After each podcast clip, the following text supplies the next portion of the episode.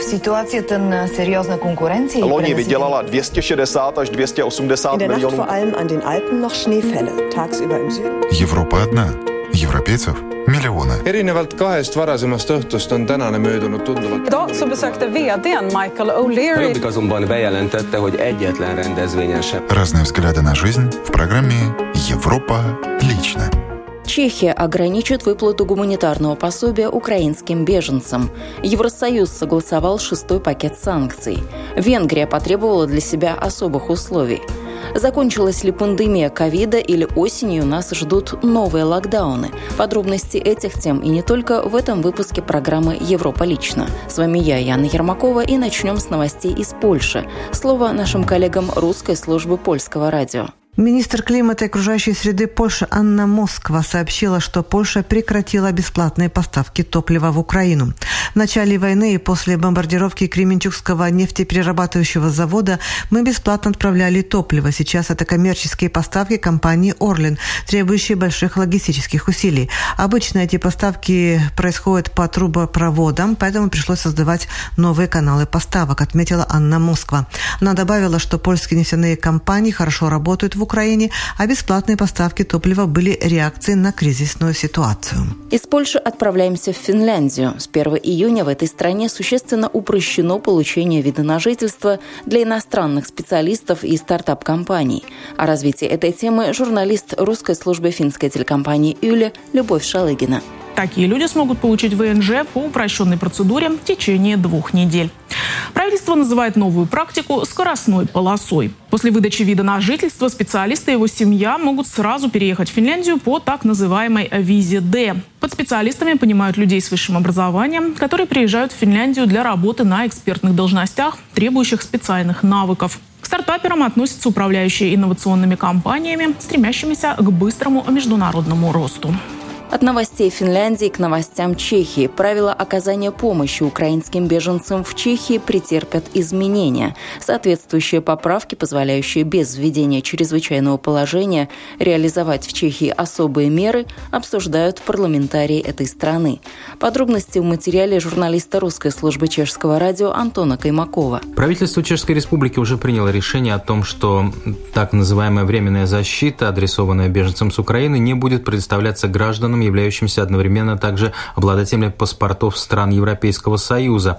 Это мера против так называемого дотационного туризма. В Чехии есть случаи цыган, которые помимо украинского гражданства также являются гражданами Венгрии или Румынии. Следовательно, они не могут быть причислены к категории беженцев и не имеют права на помощь и дотацию. Некоторые представители чешской администрации указывают, что эти люди путешествуют внутри шенгенской зоны ради получения пособий. Ситуацию глава эм вэ дэ Чехии Вит Ракушан уже обсуждал с министрами внутренних дел Румынии и Венгрии. Также рассматривается предложение по корректировке корректировки выплат гуманитарного пособия. Часть украинских беженцев ее уже не смогут получить. Если чешское государство бесплатно предоставит прибывшим к нам беженцам кров, питание и гигиенические средства, то гуманитарное пособие в размере пять тысяч крон им уже начисляться не будет. Не будет выплачена гуманитарная давка, не будет выплачено этих пять тысяч крон. Разъясняет министр труда и социальных дел Мариан Юрочка.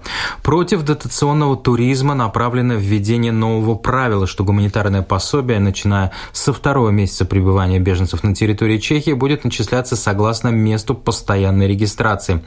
Также оформление визы временной защиты, вероятнее всего, будет связано с необходимостью в обязательном порядке зарегистрироваться по месту постоянного проживания.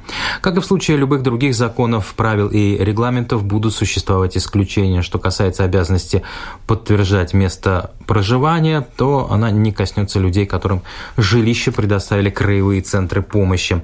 Одновременно предусматривается урезание срока для сообщения о смене места проживания с пятнадцати до трёх дней.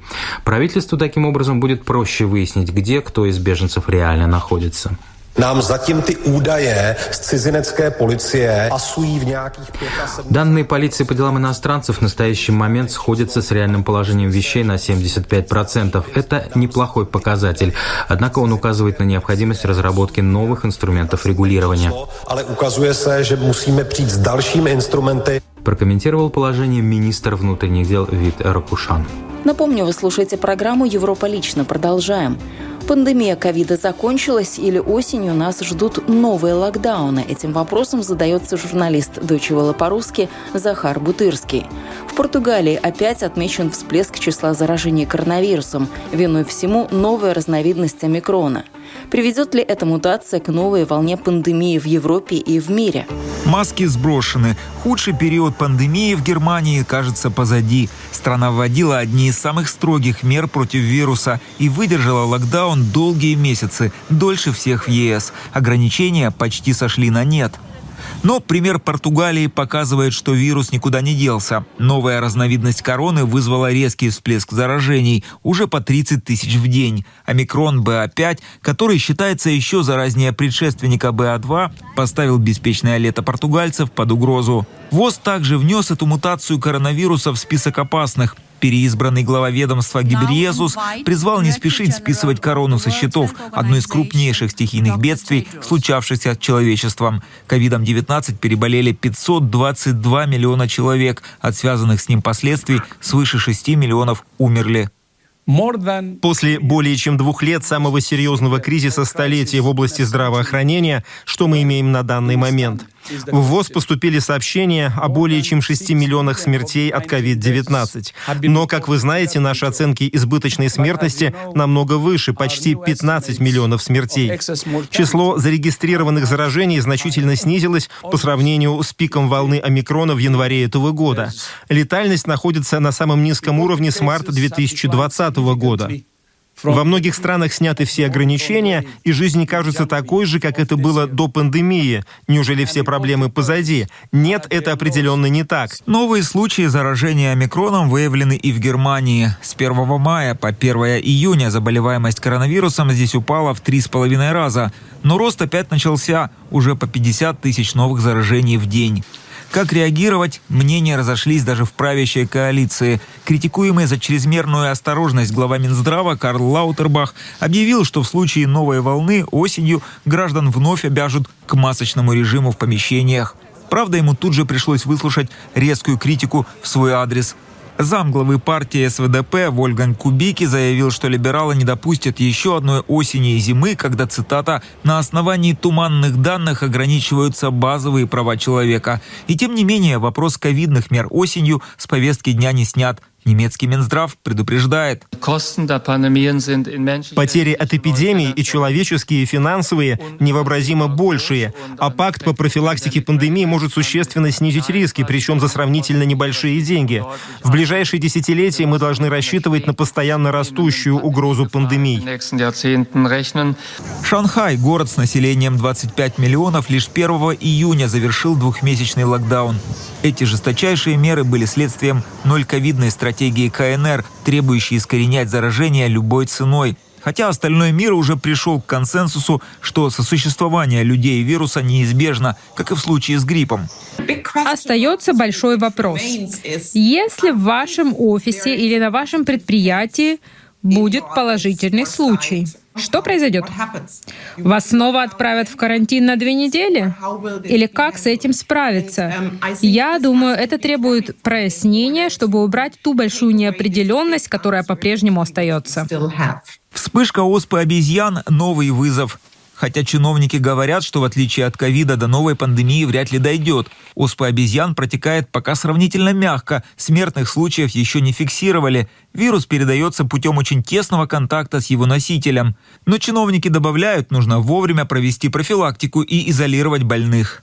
Возможны очаги заболеваний, но у нас не будет тысяч случаев или десятки тысяч случаев обезьяньей оспы. Это не то, о чем следует беспокоиться населению. Нужно изучить, ограничить распространение и защитить людей. Но это не будет следующий ковид. От темы пандемии переходим к другой теме, не менее актуальной – санкции и их последствия.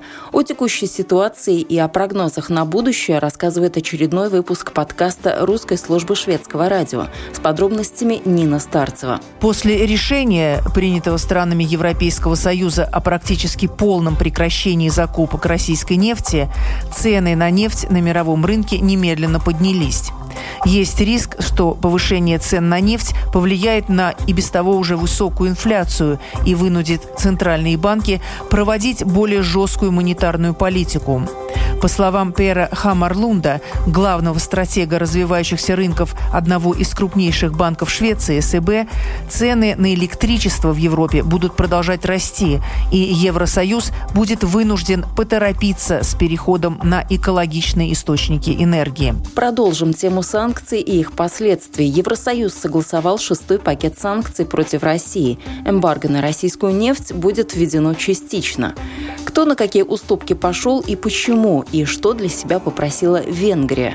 Итоги саммита ЕС журналист русской службы эстонского радио Лилия Третьякова обсудила с евродепутатом от Эстонии Мариной Кальюранд. Договориться об эмбарго на нефть в рамках шестого пакета санкций против России в Евросоюзе не могли почти месяц. Как все-таки удалось достичь компромисса? Переговоры шли долго, и от того пакета, который назвала месяц назад Урсула фон дер Ляйен, осталось не совсем все, о чем она говорила тогда, когда делала свои предложения. Почему, наконец, смогли договориться? Смогли договориться потому, что просто Евросоюз уступил Венгрии, Чехии и Словакии, которые не были готовы на полное эмбарго нефтепродуктов. Объясняли они это тем, что у них нет выхода на море. Это значит, они зависят только от газовых труб. А так как в Евросоюзе сейчас нет системы, чтобы можно было бы помогать друг другу внутри Евросоюза, они зависят от российской нефти и будут от российской нефти зависеть еще годами. Так что они получили исключение, им останется право покупать нефть с России, вероятно, до конца года, ну, а вероятно, это еще будет продлено и на следующий год. То есть сроки, когда и эти страны должны будут отказаться от российской нефти, пока неизвестны? Об этом говорят, говорят о конце года. Но если я слежу за всеми теми переговорами, которые происходят в Брюсселе, то, по-моему, Венгрия добивается всего, что, чего Венгрия хочет. И Орбан вернулся отсюда обратно домой, сказав, что он победил. Санкции не будут касаться Венгрии. Так что на сегодняшний день трудно сказать, какой будет срок, как долго будет продолжаться исключение для Венгрии, Чехии, Словакии. Насколько эти исключения, по вашему мнению, ослабляет влияние санкций? Вы знаете, если говорить о количестве нефти, которую Евросоюз закупает, то действительно это будет касаться только где-то десять процентов нефти. То есть девяносто процентов будет идти под эмбарго. Но, по-моему, намного важнее вопрос, как Евросоюз выглядит на фоне этих переговоров. Когда месяц назад Урсула фон дер Ляйен выступала в Европарламенте, она очень четко сказала, сейчас мы будем вводить эмбарго на нефть, а через какое-то время будем говорить и о газе. Месяц спустя картина совершенно другая. Да, смогли ввести эмбарго на нефть, но даже в большом количестве. О газе сегодня никто даже не говорит и боится говорить. Германия четко заявила, они об этом говорить не будут. Они зависят, по крайней мере, еще несколько лет от, от российского газа. То есть вот весь этот процесс переговоров, он показывает, что такой сплоченности и эффективности, которая была у Евросоюза сразу после начала войны, этого сплоченности у Евросоюза нет. Евросоюз устал от войны. Евросоюз смотрит на свои проблемы, занимается тем, чтобы граждане не были бы э, слишком обеспокоены повышением цен на электричество, на продукты и так далее. А когда начнет действовать запрет на нефть в тех странах, которые не попали под исключение? Я, я сейчас даже не умею на этот вопрос ответить. Вероятно, это будет с начала следующего года, но о сроках еще переговоры идут. Венгрия со своей стороны сказала, они не будут отказываться раньше, чем не будет выстроена им своя система, э, трубовая система, что они получали бы нефть с других государств Евросоюза.